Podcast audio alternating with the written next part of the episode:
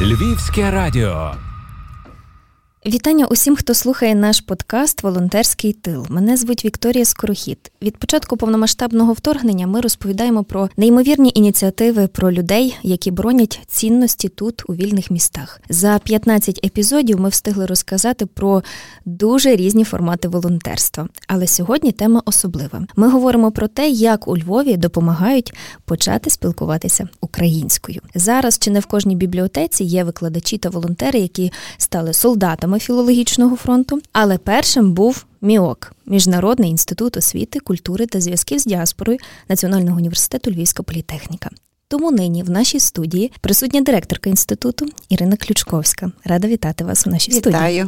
А також Назар Денчишин, ініціатор та координатор розмовного клубу, кандидат філологічних наук. Мої вітання, Назар. Мої вітання, слава Україні. Героям слава не на часі не на часі. Такий вердикт неочікувано отримало мовне питання в процесі дискусії. Ви почали свою роботу тихо, методично ще до того, до цієї всієї полеміки. Ви на той час вважали інакше?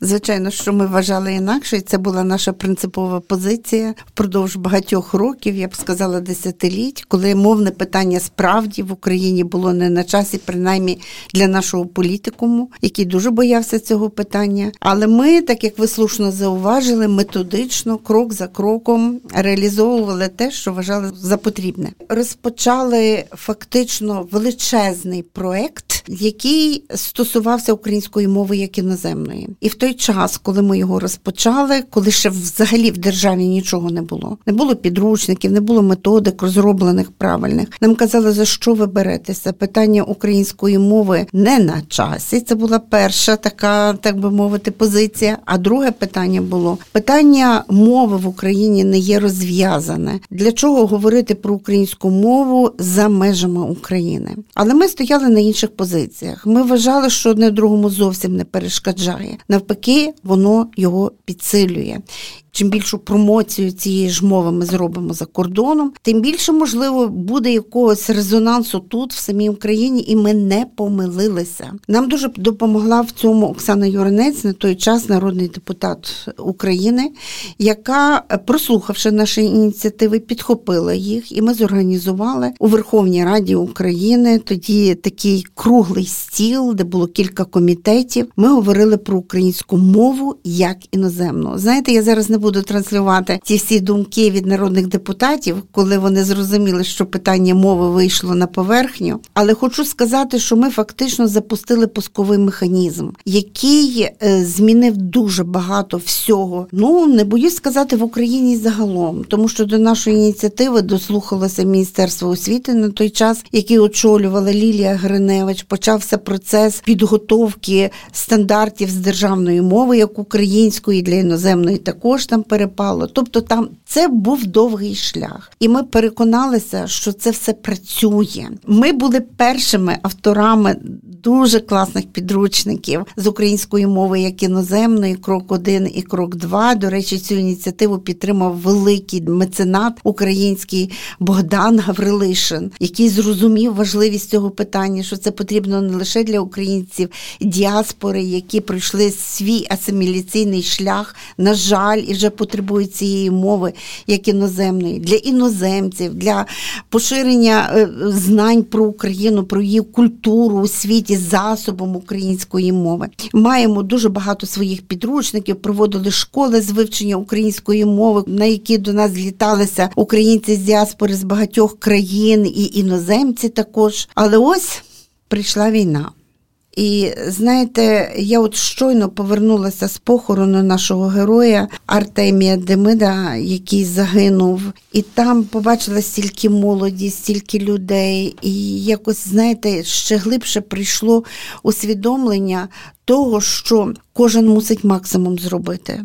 Того, що може, не тільки професійно, але й волонтерськи також. Тобто, частина роботи мусить бути волонтерська. І ти повинен, ти мусиш робити те, що ти вмієш, і те, що ти вмієш найкраще, те, що піде на користь державі взагалі. І ось народилася ініціатива. Фактично, це ініціатива Назара Данчишина, який сьогодні є з нами у студії на самісінькому початку тільки була проголошена війна, ми відразу включилися, відкривши два свої фронти, так би мовити, волонтерські. Це є освітній фронт і інформаційний фронт. І Назар зініціював оцю ідею вивчення української мови, допомоги нашим переселенцям, будемо казати так, біженцям, які втікали, і які опинилися тут у Львові і у Львівській області. Їх було дуже багато за різними підрахунками, які я читала, знала.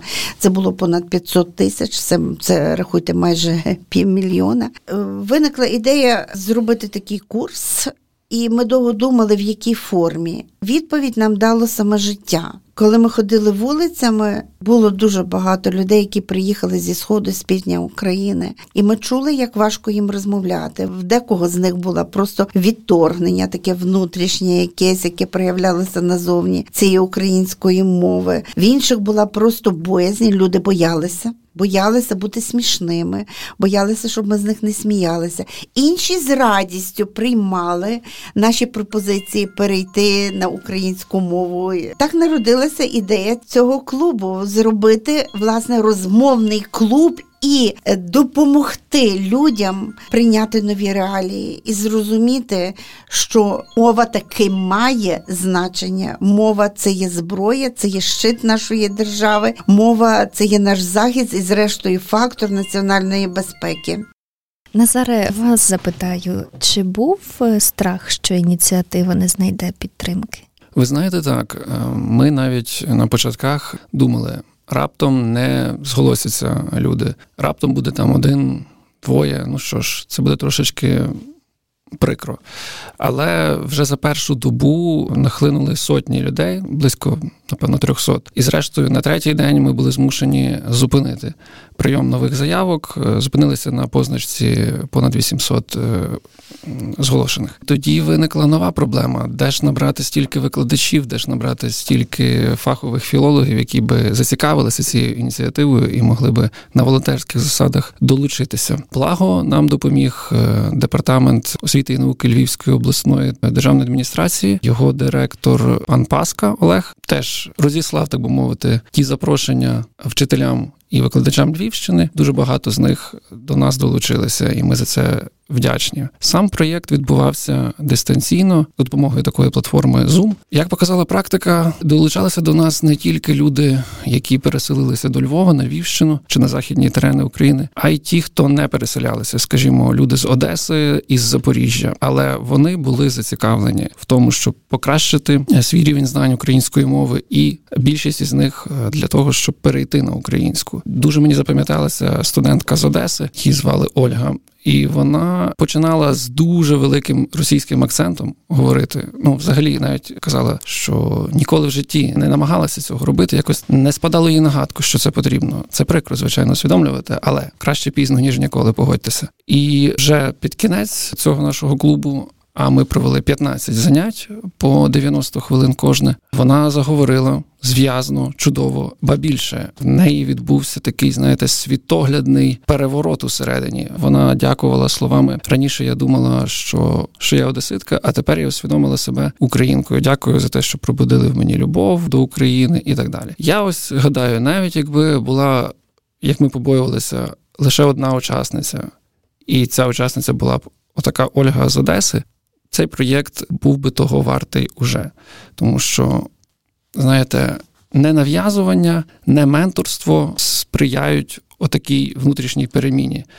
Ми заздалегідь домовилися, що не будемо повчати, не будемо, так би мовити, нав'язувати щось. Помітили запит серед українців, які через історичні обставини зросійщилися, так їх е, силоміць, вочевидь, зросійщили їхніх батьків чи дідусів. Ось і. Е, Просто потрібно було підставити це плече допомоги, так як казала Ірина Михайлівна, щоб вони не боялися бути смішними, тобто подолати психологічний бар'єр і заговорити. Тому формат розмовного клубу тут найкраще надавався. Ну, зрештою, він себе виправдовує навіть е, якщо ми студіюємо англійську. Так багато людей бояться розмовляти. Вони можуть добре розуміти правила, добре орієнтуватися в граматиці, але щоб заговорити, треба подолати цей бар'єр. Маю ще запитання про викладацький бар'єр. Останні роки ми зіштовхнулися з тим, що викладачам не дуже подобається zoom платформа через те, що немає оцього такого е, відчуття е, від студентів присутності, так. Наскільки вдалося цього позбутися, чи вдалося побудувати такі дійсно гарні дружні стосунки з умовно студентами? Так, ви знаєте, побоювання такі ми мали, але вже два роки ми ось так працюємо, проводимо свої літні і зимові вже школи україністики Крок до України. До речі, ось уже днями розпочнеться нова, теж дистанційно. Мали вже такий певний досвід.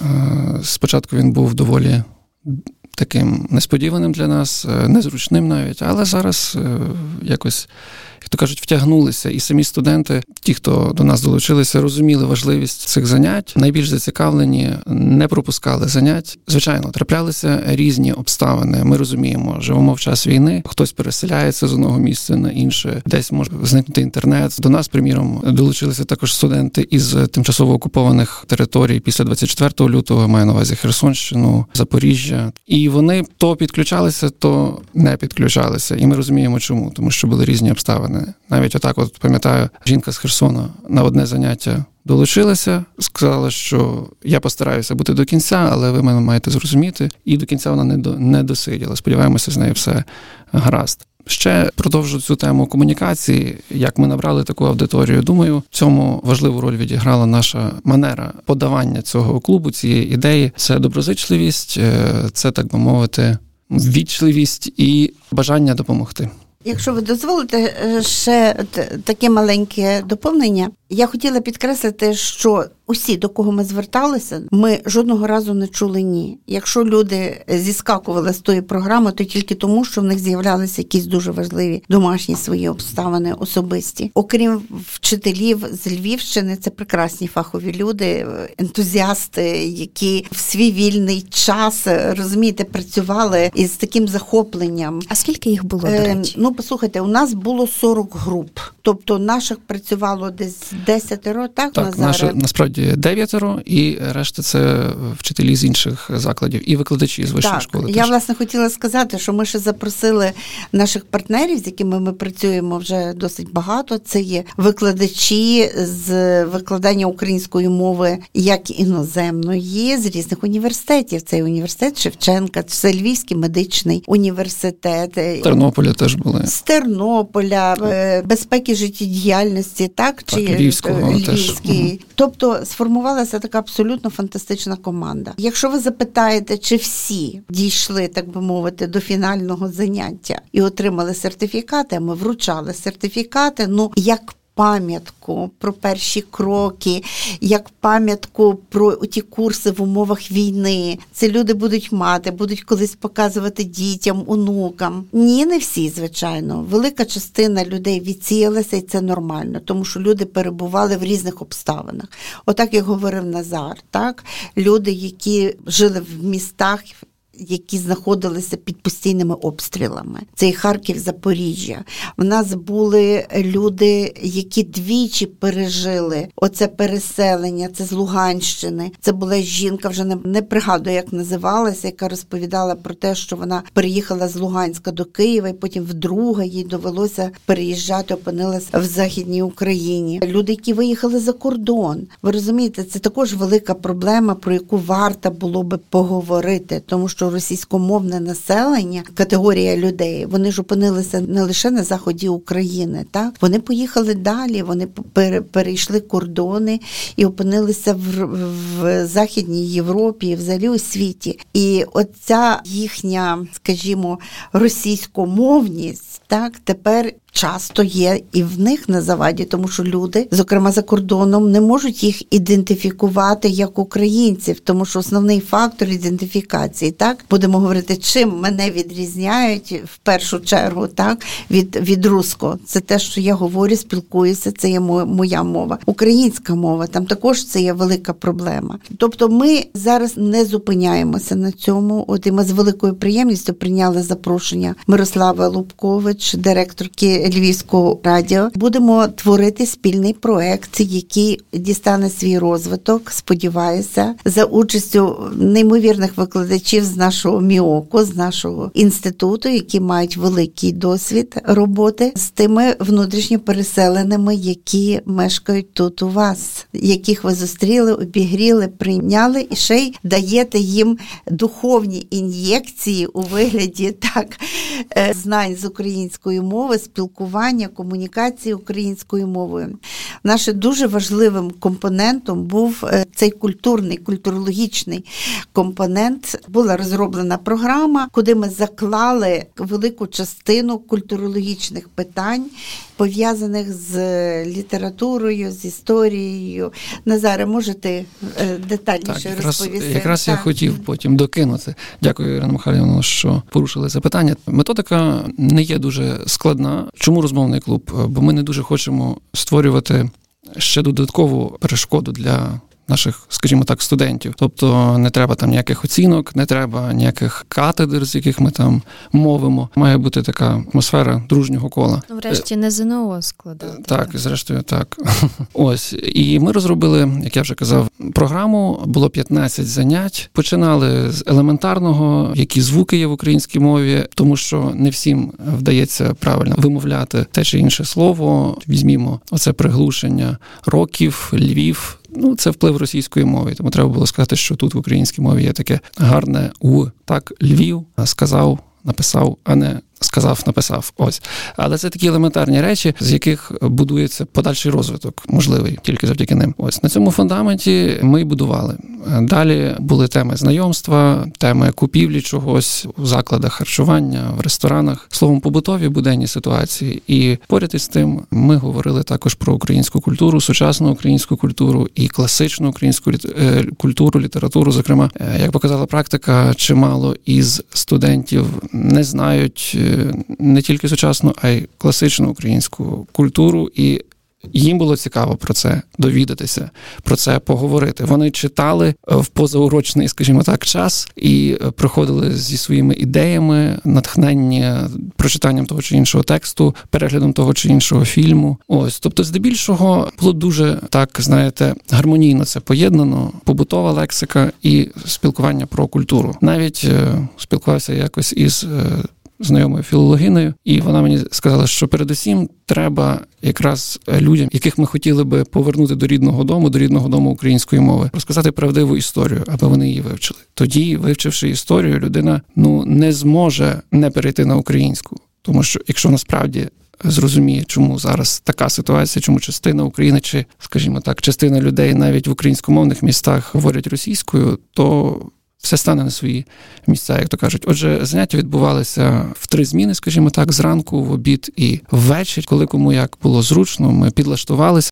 Що, а ще що? Е, уточніть мені по віку. Студенти, ми так кажемо, люди якого віку доєднуються? Ну, ми оголошували від 17 до 117 можемо приймати, і десь воно так і було. Насправді Справді? так. Але і старшого віку були здебільшого це були люди. Таку точну статистику не не підводили, але за анкетами це 40-50 років. Тобто це вже зрілі люди, які свідомо вирішили перейти на українську. Але в моїх моїх групах, бо я мав кілька груп, були і дуже молоді е, студентки. Власне, момент важливий. Здебільшого жінки брали участь у нашому клубі. Були чоловіки, але більшість це жінки. Ну пояснювали напевно тим, що чоловіки пішли на фронт, а жінки з дітьми все таки переїхали далі. Ну це наші вимушені мігранти. От ми, коли з вами зараз спілкуємося, то я власне собі подумала про те, що оцей клуб, знаєте, він як під мікроскопом.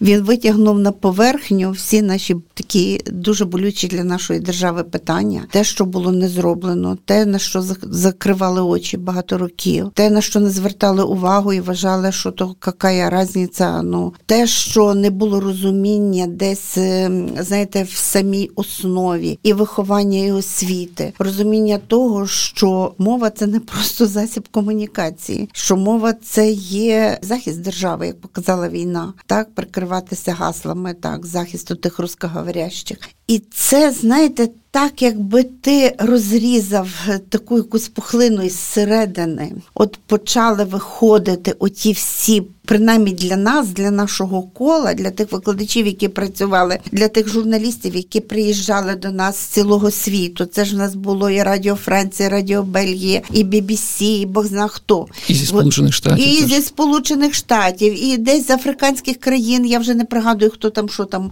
Знаєте, ті журналісти для себе теж відкривали, чому український клуб, чому українська мова, чому це важливо. Навіть в приватних розмовах, от коли вони приїжджали, спілкувалися, для них це також було відкриття. Та тому, що вони живуть в нормальних державах, де є глибоке розуміння, що ти без мови ти, ти, ти мусиш пильнувати мову. Послухайте, мої родичі вивезли дітей своїх зараз, коли почалися процеси до Франції.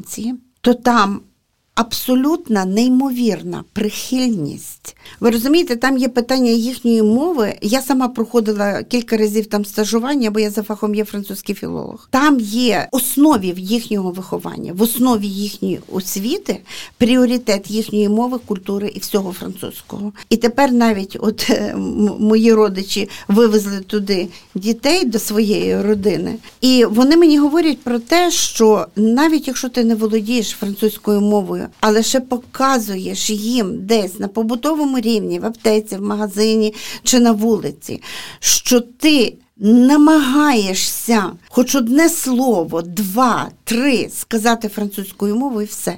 Їхнє серце відкрите для тебе. Якщо ти вимовиш тих пару слів, вони настільки цінують все своє. І от тепер я собі думаю, це ж треба було такої неймовірної жертви, розумієте, в нас в Україні, отих тисяч вбитих, поранених, понищених, погвалтованих, поруйнованих життів, розірваних сімей, випаленої землі, щоб прийшло розуміння і на рівні держави, і на рівні от кожного індивідуума, що це важливі речі.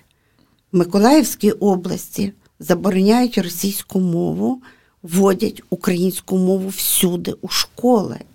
Це Миколаїв, Південний, де я знаю, будучи там, це тотально російськомовне місто було. Були, звичайно, там вогнища такі. Це закони, які приймає буквально днями Верховна Рада України, збільшення квот, так на радіо на телебаченні заборона так використання того російського контенту. Ну я думаю, Боже, це ж треба було покласти. Розумієте, таку тяжку жертву, щоб оце все почало приходити, приходити і приходити до нас.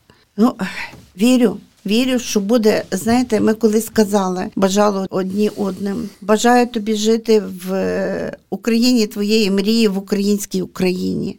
Як це не смішно, може і парадоксально для когось не звучало. Я вірю в те, що Україна буде українська. Я маю таке запитання на цьому такому рівні побутовому, деколи навіть на вулиці можна почути такі палкі дискусії, і люди переходять на оцей емоційний рівень з'ясування мовних стосунків. Я бачу, що у вас вийшла така е, форма е, ненасильницького такого. Ну, це це дуже гарний формат насправді, і очевидно, що він відгукнувся.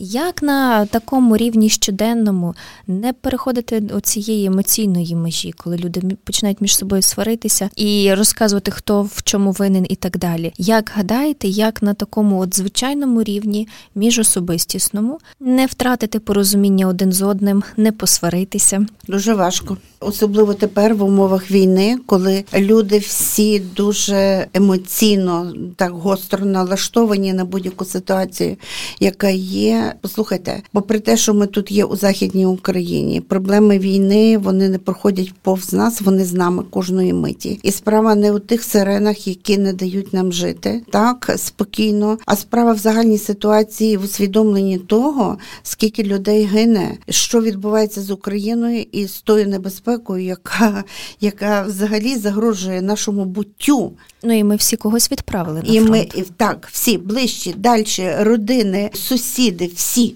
Тому спокійних людей немає. Те, що люди зриваються зараз на якісь е, емоційні такі речі, ну я, я це оправдовую. Ну але є сила аргументів. Думаю, якщо б ми всі були добре підковані, а нам всім, що там гріха таїти? Нам всім бракує знань. Всім старшому поколінню, от моєму поколінню, так, яке пройшло університети, школи за радянських часів, і багато чого було нам недоступне. А потім ну, час пішов, пішов, і треба було наздоганяти, і не завжди ти встигаєш вловити те, що ти десь там в тобі мізки забивали чимсь іншим. Я, наприклад, особисто відчуваю, що в мене є такі дуже суттєві великі прогалини, які я намагаюся наповнити, заповнити їх. Але це знаєте, це вічна праця, це вічне зусилля і вічне бажання ну, все-таки е, здобути те, що ти десь там пропустив. Нам всім бракує цих знань. Нам всім бракує, ну може, якоїсь те, що ви кажете, зловити свою емоцію і не дати їй ходу. Мусимо всі разом працювати, мусимо всі разом старатися, тому що, якщо ви ще дозволите, я буквально недавно от мала такий дуже прикрий випадок. Знаєте, в Шевченківському гаю під вечір. Я проходила і на лавочці сиділи дуже милі люди, двоє молодих хлопців і, і дівчат. Вони спілкувалися російською, а що найгірше, вони увімкнули радіо, яке там з тими своїми шансонами, і люди проходили повз. А я не витримала. Я підійшла і я їм зробила зауваження. А якраз тоді Роман Ратушний загинув, і ми всі це все переживали. І я кажу: ви знаєте, що сьогодні загинув Роман Ратушний, такий молодий хлопець вашого віку. І він за вас поклав життя. На що мені хлопець відповів? А я з нульовки російською мовою. І я за вас показав пальцем, я за вас там воював. Я не знаю, де я знайшла, розумієте, щоб не і причому він то говорив дуже в грубій формі. Може, трошечки був на підпитку. Я розуміла, що я мушу свою емоцію скрутити, розумієте, десь заховати. І я почала з ним спокійно розмовляти і пояснювати йому. Кінець кінців він перейшов на українську мову. Я йому побажала задуматися над тими речами, які я йому сказала, що таке мова, і яке вона і таке має значення. І він мені в кінці подякував. Сказав слава Україні, героям слава, і ми на тому розійшлися. Оце є можливо і відповідь на те питання, яке ви задаєте. Опанувати емоцією і оперувати фактами і аргументами, і спокійно говорити. Тому що вибух оцей такий негатив, він нічого не дасть. Кожен тиск дає спротив. І люди, навіть якщо десь на підсвідомості вони того не хочуть робити, вони починають чинити той опір. Тому ту методу Назари, яку ми обрали в себе на наших заняттях, я вважаю, що вона є єдино правильна, спокійне, виважене, доброзичливе. Тим людям треба показати, що ми їх любимо, і наші колеги це зробили. Приємно було, коли в кінці ще не завершилися наші, наш розмовний клуб. А люди вже питали, коли буде наступний, і чи буде продовження, і як записатися. І ниточки наші не обірвані. Це я називаю зшивання цієї України. Назара, чи маєте щось додати? Як не посваритися у щоденному спілкуванні? Ну, на підтвердження того, що висловила Ірина Михайлівна, можу сказати, що маю досвід спілкування зараз, зокрема з харків'янами. Вони настільки чудово говорять українською, що подекуди здається краще за львів'ян е, чи тернополян. Це помітно, коли вони замислюються над тим, яке слово зараз використати, яке слово вжити, і навіть виправляють правильні слова синонімами, які можуть бути ще кращими відповідниками. Ось. Але е, в розмові з однією харків'янкою, яку я похвалив, сказав, твоя українська просто.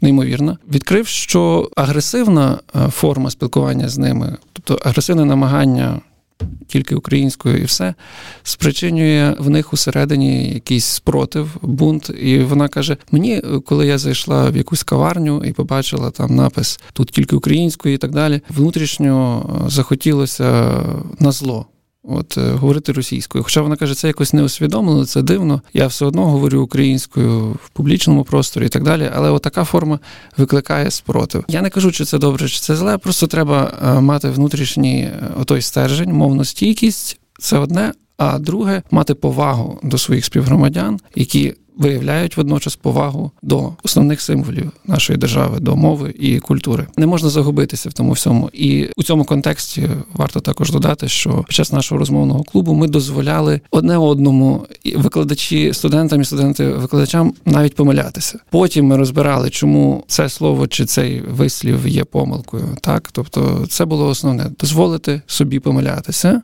і таким способом практикувати мову. Дозвольмо одне одному часом помилитися, усвідомити свою помилку і рухатися в майбутнє спільно. Я не бачу, наприклад, жодної проблеми і не розумію, чому хтось каже про якихось там дві-три України, чи принаймні казав колись. Такого не існувало. Завжди була тільки Україна і українці, громадяни України, які люблять Україну, і ті, хто її не люблять. Це здається, Любомир Гузар про це казав. Лише повторю. Тільки такий поділ між тими, хто любить Україну і хто її не любить. Тому любімо Україну, любімо одне одного, цінуємо, повертаємося до рідного дому, додому української мови.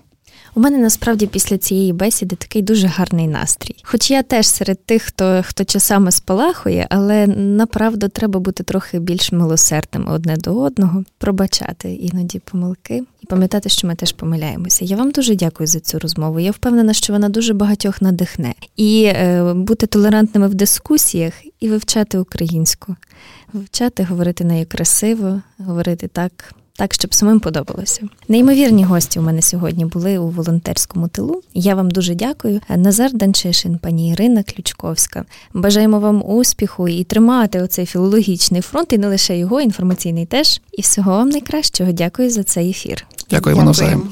Що ж, друзі, мене звати Вікторія Скорохіт, і ми обов'язково з вами почуємося ще і на інші теми також. На все добре. Львівське радіо.